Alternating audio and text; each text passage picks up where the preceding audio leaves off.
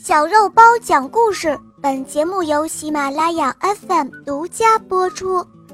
想飞的小猴子，演播，肉包来了。有一个小猴子，它特别的想飞，可是它没有翅膀，于是努力学着去飞翔，可是也没有用。小猴在森林里的树枝上来回的跳跃。轻松自如，可是他还有一个小小的愿望，那就是能够学会飞翔。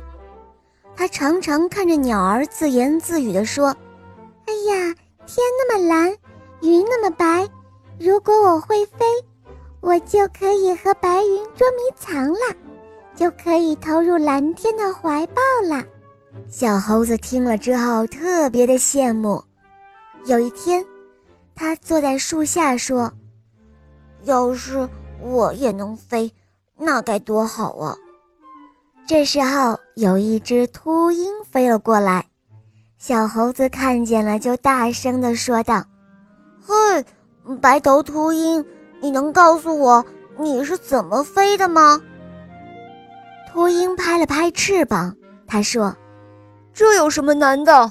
当然是拍一下翅膀就可以了。”不信你看啊！于是秃鹰拍了拍翅膀，果然，它就展翅高飞了起来。它走了之后，小猴子也拍了一下手臂，可是它还是在原地一动也不动。小猴子思考着：也许我应该做一对翅膀。于是他收集了很多很多的羽毛，做了一对。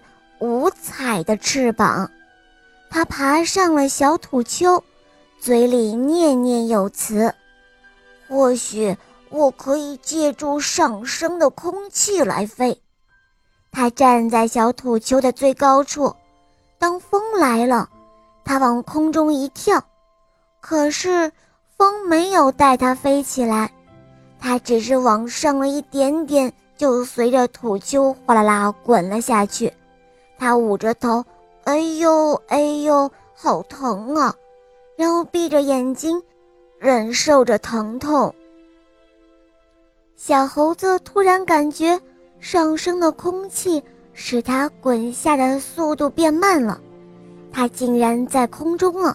往下一看，啊，原来是它滚下了山谷。它有些害怕，可是害怕又有什么用呢？要赶紧想办法才是。于是他静下心来，同时张开了双臂。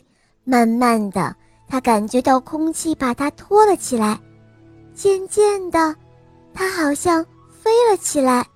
但是他是往下飞，他不可能往上飞的。尽管他有翅膀，再这样下去，他要跌落谷底了。